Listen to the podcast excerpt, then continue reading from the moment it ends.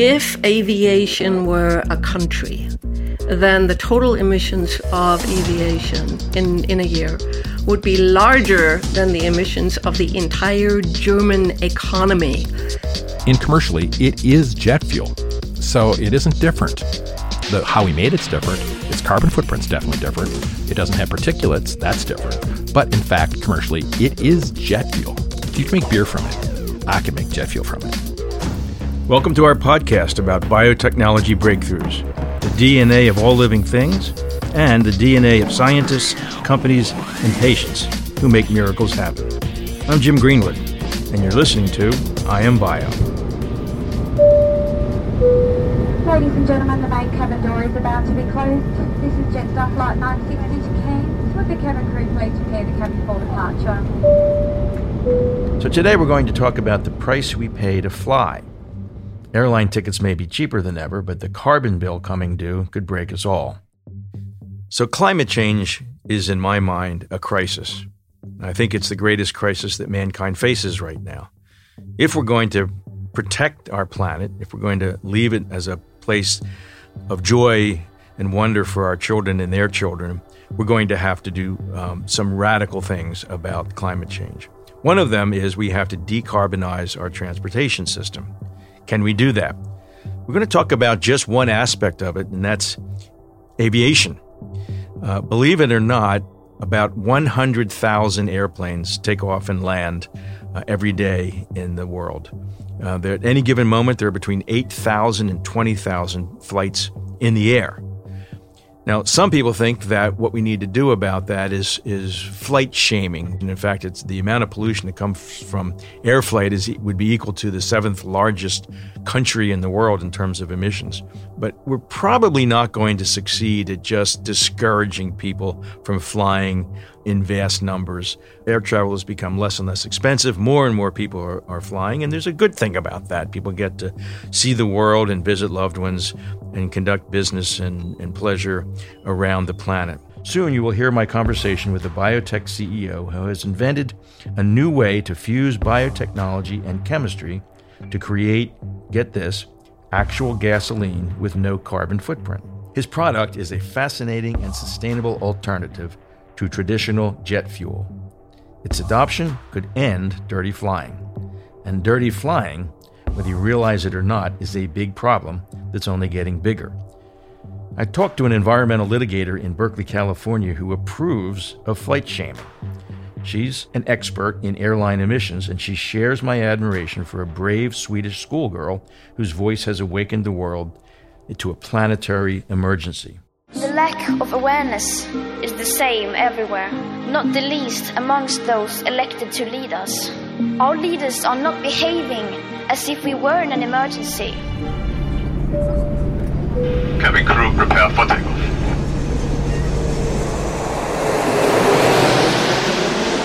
So our first guest is Vera Pardee. She's outside counsel to the Sierra Club and has represented nonprofits in climate change litigation for more than a decade. Before that, she was an executive at a biotech company for seven years. So, welcome to I Am Bio. Thank you for having me. I appreciate it unless one's head is buried in the sand, uh, you have to know that climate change is causing problems like sea level rise, extreme weather events, flooding, displacement, and species extinction. The phenomenon of flight shaming has helped start a global conversation about airline travel and climate change. So, Vera, can you talk about this sociological trend and the underlying problem it seeks to solve? It's actually pretty amazing that we are at this point, and we have to thank Greta Thunberg for this. And her young voice has had quite an impact, making us aware of that issue. People perceive what she says a little bit like shaming, but I really wouldn't put it that way. I think she has this amazing ability to speak directly to this problem. She's unflinching. She just simply will not back off. And that has an impact that we haven't really seen, particularly not from, from a young person. Now, for air traffic and our desire to fly all the time, uh, the impact is particularly uh, aggravating and shocking because we do not have the technology to avoid greenhouse gases from that mode of transportation. So, confronted with Greta, it's no wonder that we step back and say, hey, is that next flight really necessary? So I wouldn't call it shaming. I would call it a very reasonable and, in fact, extremely necessary response to the problem we face. While our individual behavior and changes to that are important, we are just not going to make the difference we need to make unless we have broad, well designed, well executed governmental policies that get at the root of the problem. So, emissions from jet fuel account for more than 2% of all CO2 emissions. But that number is even higher if you look at total aviation impacts. The numbers paint a pretty stark picture. Can you break them down for us?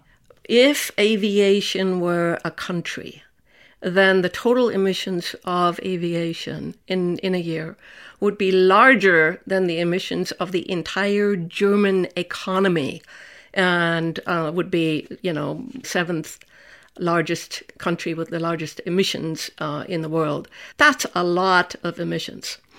And you're right, uh, emissions are about 2.4% now. Um, the science is a little bit unclear, but it is possible that the warming impact of these greenhouse gases from air traffic could be higher. That's because the greenhouse gases get released way high up there in the stratosphere. They may have a very different warming impact. Then we also have contrails. So it's possible that we're looking at uh, warming that might approach even 4 to 5%. But whether that is, the science will bear that out or not, surely the number is, is, is way too high. And what's really concerning is that the emissions are projected to triple by 2050. The reasons for that are also pretty clear to understand. Number one, we all travel more.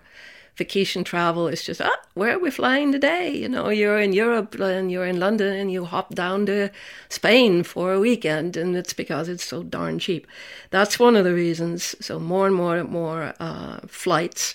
In addition to that, the not yet fully developed countries are catching up with us and we have more air freight as well to take care of. So the startling part is that aviation is projected to be one of the, if not the most, uh, uh, the source that is most increasing in emissions over time. And you, you, you just don't want that. You just don't want to be part of that. Globally, if we are on uh, this track and if we continue without any good solutions, uh, the global percentage of greenhouse gases from air traffic could be 15% by 2050. We know that makes me recall my college days back in the late 60s, early 70s, studying environmental science and learning about the, the need to internalize environmental costs.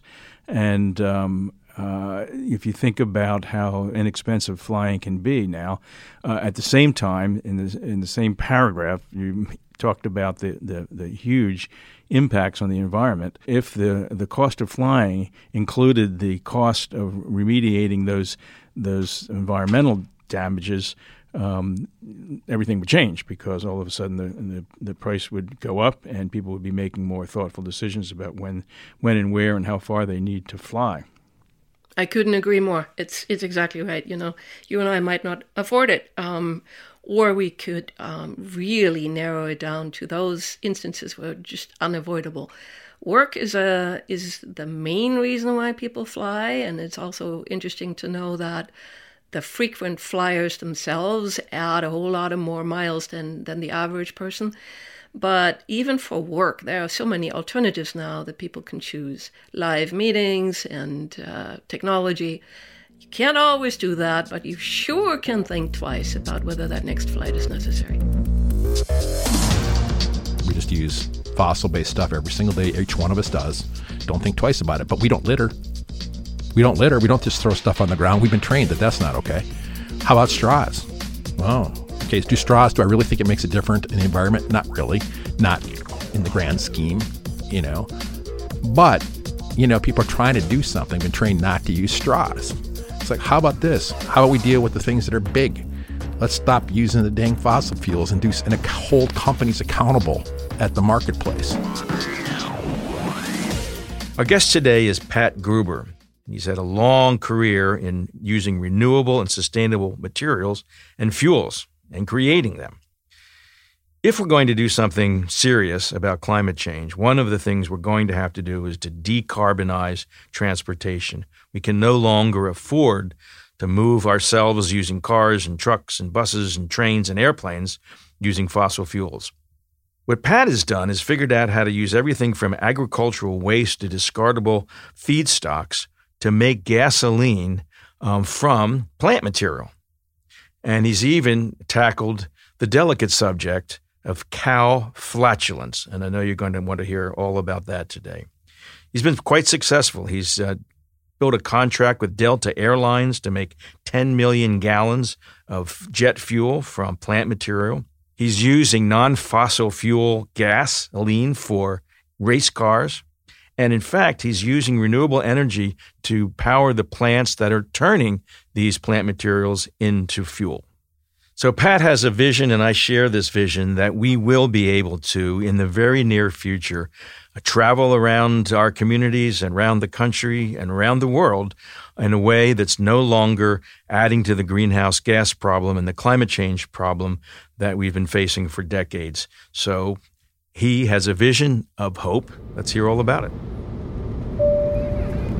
All electronic equipment must now be switched off. Mobile phones with flight mode capability must be switched to flight mode now before turning off. We're very fortunate to have with us uh, as my guest today Pat Gruber. He's the CEO of a company called Gevo, based in the state of Colorado. His company is all about making fuel, biofuels, uh, particularly for the airline industry. So, welcome. Thanks for being with us today. Ah, it's my pleasure to be here. Thank you for having me if you uh, listen to Greta Thunberg, who I admire, if you listen to people who are um, advancing the uh, New Green Deal, um, part of that is um, pretty radical in that they're saying they're flight shaming. They we, we just stop flying. You know, it, it's not really realistic to think that people are just going to you know stop flying uh, anytime soon and uh, take alternative means of transportation uh, to cross the, the continents and the oceans, right? Yeah. So I, I think that on the plus side, it raises awareness, uh, makes people think twice about what do they really need to do and why. I don't. The, it's a freedom of movement issue. So the thing about flying and what it's done really is allowing people to be more mobile.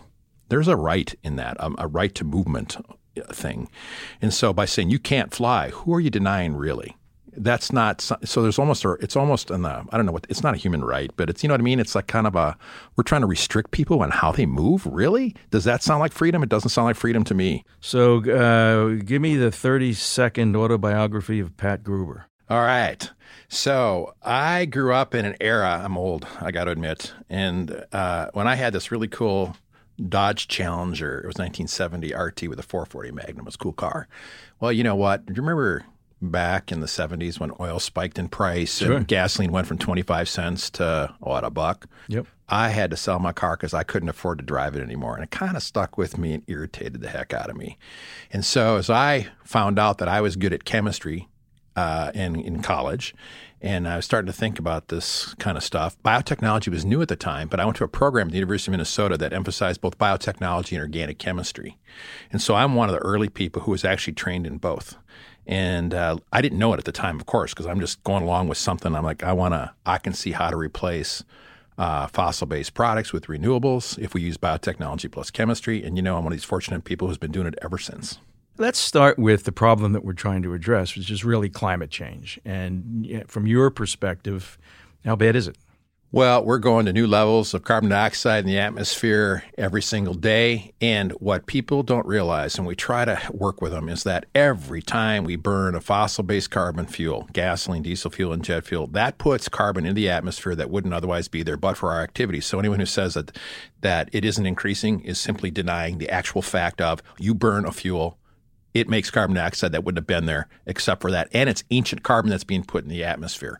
Now, carbon dioxide is in the atmosphere already, but it's increasing to levels, and we're going places we've never been before, and that's the scary part. I've been saying for about 25 years now to people who say, well, we're not really sure that climate change is uh, that much caused by human behavior. I say, well, insofar as what is at stake is the inhabitability of the planet, should we not err on the side of caution and, uh, and try to decarbonize our economy. It's interesting to note that electricity is the biggest source, single source. Electricity generation is the single biggest source of greenhouse gas emissions. So we got work to do to green green up electricity generation and all the rest. And uh, liquid transportation fuels, that's something we can do something about. Right. So you're focused on that, you know, liquid transportation fuels, and particularly um, looking at the at at the airlines.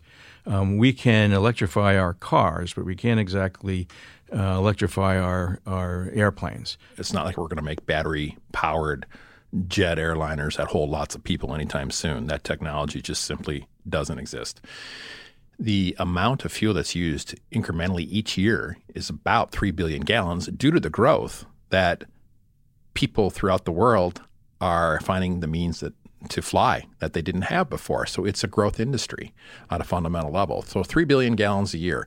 The airline industry has promised to hold flat its emissions from 2020 onward. So they have to offset that 3 billion gallons. How are they going to do that? Well, they've been working on it on making better planes or going from three engines to two engines in planes and changing routes and taxing and all those kind of things. That helps, but they're going to have to have liquid biofuels to make that happen, and that's where we come in. So, how does let's talk about how biotechnology fits into all of this? Right now, essentially, uh, oil is petroleum is pumped out of the ground and is converted. Some of it's converted to jet fuel, and it burns dirty, and it and it makes a has particulate matter and, and a lot of greenhouse gases, as we've been discussing. What's the what's the biotech alternative that Gevo's and you are looking at? Yeah. So when we look at the problem overall, and remember, we're we're like these looking at we're, we're kind of really practical people. I want stuff to work. Well, you know what? We're not going to change jet engines. We're not going to redesign airliners if I want this to be done in anyone's lifetime, I'm like, it has to be something that just can drop in. So we know what the outcome looks like. It's kerosene. It's a 12 carbon molecule. It's a hydrocarbon. I know its characteristics. So we asked ourselves, how can we design a system that uses renewable resource based carbon and manufacture that product? Well, it's, we had a simple idea. We could take carbohydrates and do a fermentation to make not ethanol, ethanol has two carbons, but instead do a fermentation that produces an alcohol called isobutanol. Isobutanol has four carbons. Four. I take that isobutanol, it's four carbons, and I connect three of them together with chemical techniques that are well known in the industry. Then it's 12 carbons long. Jet fuel is 12 carbons long. So we're synthetically producing, building up from building blocks, jet fuel. And that is a different game to play. So it is jet fuel. It just happens to be renewable resource based carbon along the way. And biotechnology enabled it because of that fermentation. Uh, started off as a yeast. We, we, the fermentation uses a yeast that would normally produce ethanol and a tiny little bit of isobutanol. Isobutanol is the flavor of a Scotch whiskey, like say an Islay Scotch whiskey. You'd recognize it immediately. You think we're a bunch of drunks in our labs and plant because it smells like Scotch. What we've done is genetically engineered that yeast to eat carbohydrates, stop producing ethanol, and instead produce the four carbon molecule isobutanol. That's the biotech. It was actually a massive amount of work, 260 some changes to that organism, massive amount to make it work at industrial scale. When you're not using any kind of fossil fuel, you're using plant material, right? Mm. And what, what, what varieties of plant material can you use? The way to think of us is that we use carbohydrates, and I actually don't care where the carbohydrates come from. I care that they're sustainably produced, economical, and in abundance where I can use them at an economical scale for my plant. So, and if you can make beer from it, I can make jet fuel from it. And we have uh, cornstarch in the U.S. works great. The way that that and works. Where would you get that cornstarch? Is that a byproduct of of growing corn, or is it you're using the kernel of the corn as well? Our plant, we have a plant in Luverne, Minnesota, and at that plant, we take the corn and we grind it and we fractionate the corn. We capture the protein, so 100% of the nutritional value of the corn is captured and sold into the food chain. In fact, we would produce about 10 pounds of protein per gallon of jet fuel, which is enormous when people think about food versus fuel. How about this? We got it. We're a real live example of food plus fuel. Yeah, that, let's stop there for a second because there, there has been this long-standing uh, debate about uh, so-called uh, feed versus fuel, right? And people say, well, it's a shame to take that corn, which can be fed to people, can be turned into various directly into into food for people. It can be turned into can be fed to livestock and and, and pigs and chickens and so forth. Um, and when we use c- corn to make uh, fuel, um, we're raising the cost of, of food. Um, but what you just said is that you fractionate that, so so it's not as if it all goes into making fuel. Some of it is then that protein is then used for livestock, correct? Exactly so. And in that business system, actually, it's a value added feed product too. So think about what happens to it. We're stripping out the carbohydrate. If I were to feed that simple sugar carbohydrate, it's, a, it's like a starch, right? And I feed that to cows, what do they do with it in their ruminant stomachs? They just turn it into methane gas. Well, everyone's complaining about the greenhouse gas footprint from cows. Well, how about we feed them less simple sugars? We even know that we don't even do that to our children. We are not supposed to feed them simple sugars. It's not good for their gut. Mm-hmm. Mm-hmm. Well, okay. Guys like us come along and we're stripping out the protein first, stripping out the carbohydrate, separating the carbohydrates. We're taking the carbohydrate portion on and using that to make the fuels. The protein part with all the nutritional value goes into the food chain. Okay, so corn, um, you said you don't care where you get your carbohydrates no. from, so we've done wood. Uh, what about a place like India where they don't yeah. grow a lot of corn? Yeah, so that's interesting. So in I think the practical things in India are going to start off to be molasses, could be sugar, but I think molasses it'll start with, but then it's rice straw and things like that, or bagasse. Uh, and so that's, that's, rice that's, straw. What is rice straw? Rice straw is seems the, obvious, but yeah, tell me. It, it is. It's the straw from after you know that's left over after you you know grow rice and harvest it. You got to cut the straw away, and right now India just burns it. So when and when they burn it, they just the farmers, individual farmers, burn it in an open field. It's yeah. If anyone's been to Delhi and when they're burning, you know, straw, man, you can't see ten feet hardly, mm-hmm. and so it's a problem. Praj, one of our partners, has a technology that can convert rice straw into simple sugars that guys like us can ferment. And so we have a project working with them. I think that has great potential. So straw is fair game for us. we we were the first to make jet fuel from wood, and Alaska Airlines flew that a couple years ago with us. And, and, that wood is a byproduct of sawmills and uh, stuff no, that would otherwise. We actually use slash, the stuff oh. that's you know that people are talking about contributes to the forest fires in California. Right. It was that was the stuff that we used. So they go to to uh, harvest trees and all of the smaller branches that are cut off and left in that, piles, and the brush underneath and the undergrowth and stuff like that. That's what we use specifically. Now we did it to prove a point because one of the things that happens in our industry, we're talking about making direct drop in illegally in the in the commercial in commercially it is jet fuel, so it isn't different. The how we made it's different. Its carbon footprint's definitely different.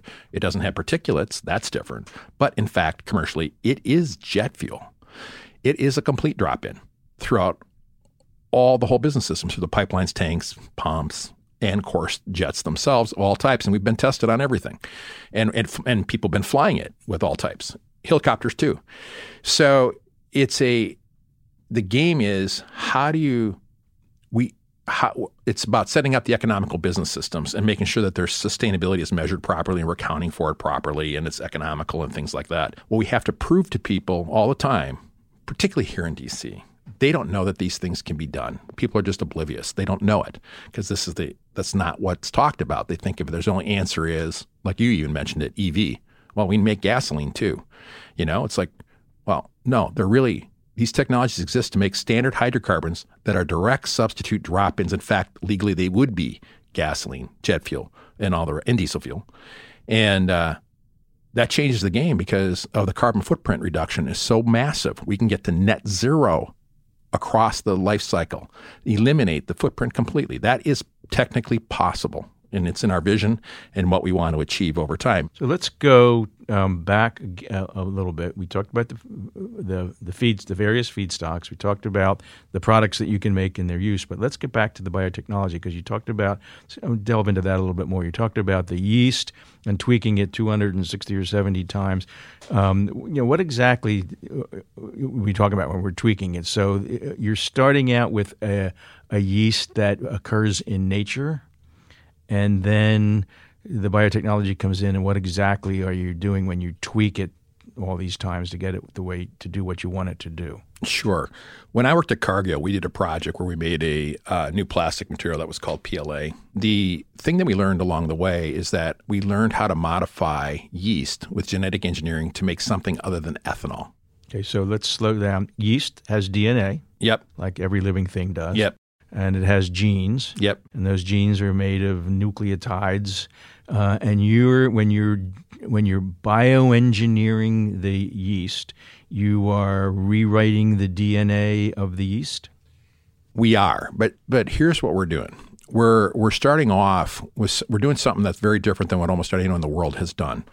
We learned it at Cargill when we did our lactic acid, and that is you start off with something that you know works at full scale commercially. The that bug, that yeast, bug it means yeast. That that bug is uh, like ethanol red. It's one of the ones that's used for brewing industry all over the world, and it works at these giant scale fermentations. We're not doing some laboratory experiment. I need to work like in million liter 10 million liter fermenters, that kind of scale. And what we've been doing since uh, the the dawn of the industrial age, mining coal, pumping oil, uh, and then natural gas uh, from beneath the, the surface, is we've been bringing up old fossilized plant material that's turned into these fossil fuels, and then um, burning it, and that releasing all of that carbon dioxide, uh, carbon into the atmosphere combines with oxygen what you're talking about is essentially to the extent we can and we need to, let's leave the carbon that's beneath the surface of the ground. Let's take what's already in the, environment and utilize it and eventually um, reduce the amount of carbon dioxide that's in the atmosphere. Yeah, so we're trying to get people to think differently about what this business system looks like. Think about it. My raw material is actually carbon dioxide in the atmosphere going through photosynthesis into plant matter to make sugars, and I'm taking the sugars and making a jet fuel. It burns and makes CO2. That's a closed loop. If I add to it renewable energy, uh, and reduce the carbon footprint from my energy sources, I can get to negative greenhouse gas emissions. I'm going to add one more thing though.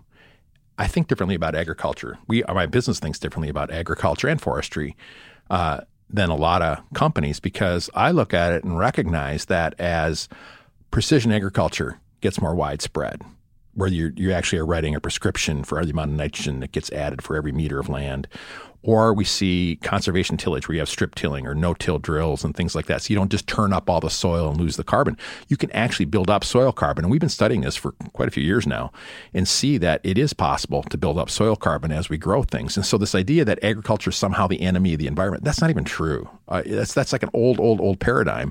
Let's use the agriculture to build soil carbon. And when you do that, you can actually get to negative greenhouse gas emissions. That's an interesting concept. Negative. That actually means that through that life cycle, it's causing carbon to be taken out of the atmosphere and put directly into the soil to put more into the ground and still generate the proteins we need and the raw materials to make our liquid fuels.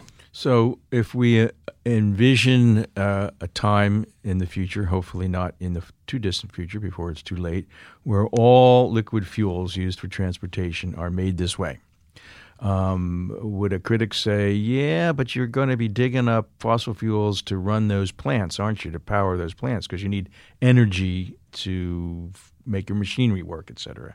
Yeah, that's one of the issues. Yeah, so actually, if we were to just do a straight up, what's my footprint, right? You know, I was just using conventional um, electricity and conventional natural gas. That is that electricity and natural gas is the source of my footprint. We'd still see a significant reduction in carbon. We're adding wind towers and so to get off the grid, we're doing it to show people what's possible. We're using, we're setting up anaerobic digestion of manure to put biogas to my boilers to get rid of the fossil footprint for the for the heat of my plant. And that combined with how things are grown in agriculture you get to very negative numbers potentially. But it's real. We're doing it to prove a point of what's possible in, in, these systems. You wouldn't have to do it all the way all the time, but it, it really is possible to do if we think differently about it. The thing that we know how to do, our products, they're high performing synthetic fuels made from renewable resources with a net zero carbon footprint potential. They also do other things like eliminate sulfur, nitrogen, and particulates, which cause cancer. So those are all things that it does just by how we do it. So it isn't a question of can it be done. Absolutely, unequivocally. And because the traction we're getting in the marketplace, I'd say we even can do it economically, given you know the way the the world is working and the value of uh, these fuels along with its carbon value. So we can do it now. How do we get the message out that we're thinking about whole gallons of fuel, not partial gallons of fuel? When people say biofuels, they go, "Oh, E10, 10 percent." You know what? Okay, good. Go for the ten percent. In fact, go get fifteen or twenty. What? Okay, go for it. I'm what you're talking about is mixing. The mixing. In a gallon. I yeah. fill up my car at the tank. 10, 15, 20% of that is, is ethanol. Is ethanol. And I'm doing the other part, the other 90% of hydrocarbon fuel. It's just gasoline, you know. And so our our products have been being used for F1 racing in Europe right now uh, for gasoline. And our jet fuel, it's jet fuel. Fighters like it. It has higher energy per gallon than a petrochemical based fuel. So the fighter jets, it's good for them. You know, so it's a different game to play about what's technically possible. Super high performing fuels. 100% clean burning jet fuel may be a thing. The science may be perfect, but with cheap oil at the ready at 50 or 60 dollars a barrel, there also has to be the political will to change. And that's where Vera Pardee's crusade in the courts for the last decade comes in. She sued in federal court for an official endangerment finding under the Clean Air Act for a binding decision that yes, the carbon emissions produced by jet fuel is harming humans. That shouldn't take long, right? The late Justice Cardozo once said justice is not to be taken by storm. She is to be wooed by slow advances.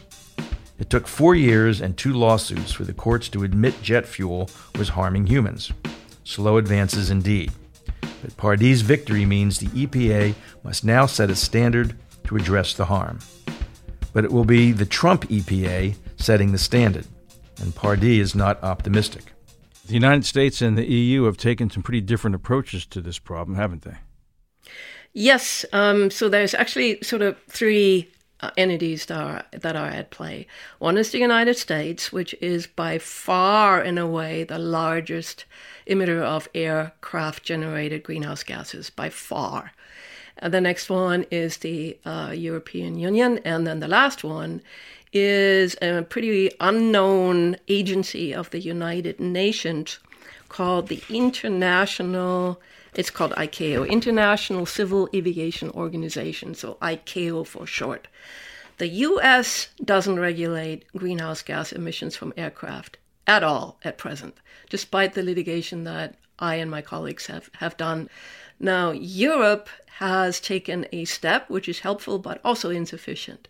Europe has what is called an emissions trading system and that looks at specific industries that have been selected and their uh, greenhouse gas emissions, and then compels them to put those emissions on the market and trade them between industries for a certain price. Now the price is still laughably low, but again, it's it's better than nothing.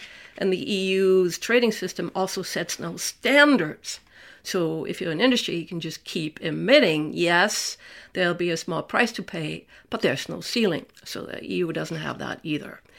All right, so now the last organization that I talked about, this small, unknown agency of the United Nations called ICAO. So in 2016, um, ICAO set the world's first greenhouse gas standards for aircraft. That was really a monumental thing from the perspective of principle. But the practical effect was neither monumental nor anything really to crow about. In fact, the standards that were set for only certain aircraft, not all of them, were 10 to 12 years behind what the airlines and the industry already plans to do. So, what I'm trying to say here is Yes, they are standards, but they're really do nothing standards. They don't even fill the role of a backstop, you know, to prevent backsliding, because they're so far behind the reality of what the airlines can do with existing technology if they want to, and what the standards require. Um, so I'm I'm cheered by the fact that we have the first entity in the world to set standards, but saddened by the fact that they do nothing. Fasten seatbelt sign is on. Once the captain carbon fields and see if to move mountain fuel, turn that sign off. These things, you know, when you look at our competition, the competition is the oil industry and its fuels, the fossil based stuff. It's fully depreciated assets, it's cheap oil. One way to think of it is that it's been a subsidy that's applied to the oil industry. It's in a kind of an invisible subsidy in some ways. It definitely has an impact to us and a potential impact, certainly. So, how do you value that and, and then use that same value and apply it to renewables? Well, the low carbon fuel standard uh, laws in California are an example of something that does work. Where, where here it is that companies who produce and sell oil based products, fuels, are held accountable for their carbon emissions. They have to do something to reduce them. They, California did uh, uses a model that they call GREET 3.0. It's a model that allows anyone to come in and say, well, if I make these improvements in my technology, I can reduce my carbon footprint. And then there's a value for each point of reduction of the carbon footprint. And it can add up to real money. Well, that helps to offset the increase of cost of making these new products. So policies like that work. But we need other ideas for new policies. The, get, the, the truth is, products like ours are about 2x what it costs to make uh, or from a from a fossil based product when it's fifty or sixty dollar oil. You know what that means though? When it's hundred dollar oil, we don't need carbon value in so much. So that's it's we're not that far off economically on any of these things, and which is why we're starting to get traction in the marketplace. So we should have the freedom to to travel. Um, we should have the responsibility to travel um, in a way that uh, has the least carbon footprint. And if we if we have the policies and, the, and we follow the science, um, we can do that. And uh, Delta's uh, working with you on this, right? Delta is. Delta just signed a 10 million gallon a year contract with us. Uh, that's a big deal. I think it's probably the biggest one for sustainable aviation fuels. Delta is a sophisticated airline. They have a refinery themselves, and so it's a starting point with them.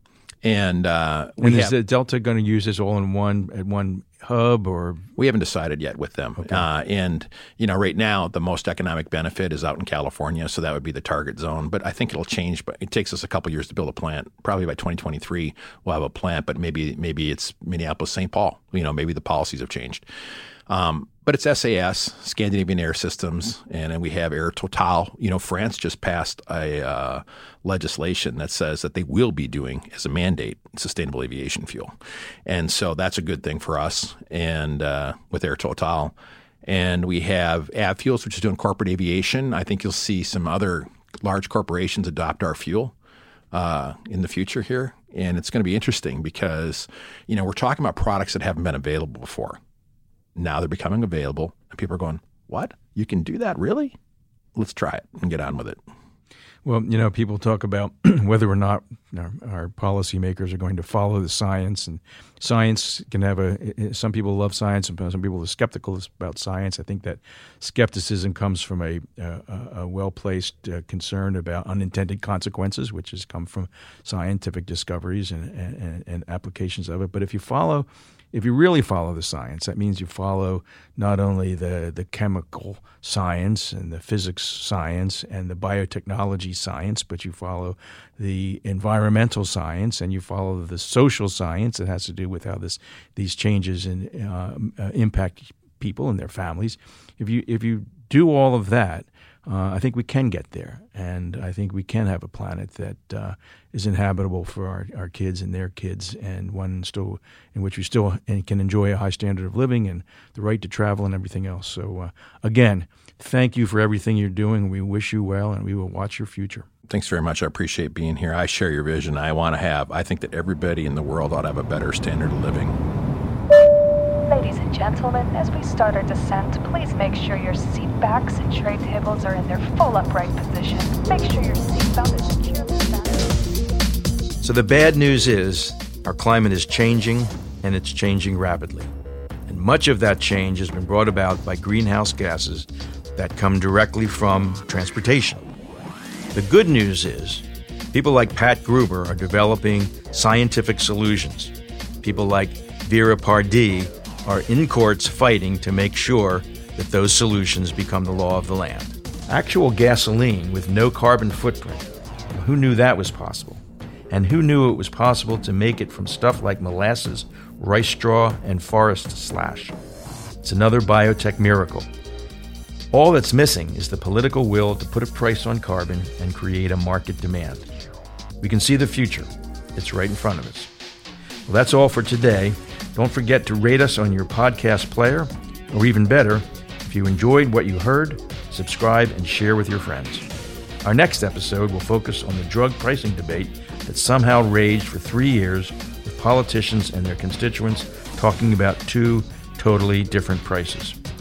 Why are politicians focused on government drug costs instead of what patients pay at the pharmacy counter? Washington is trying our patience. On the next, I Am Bio.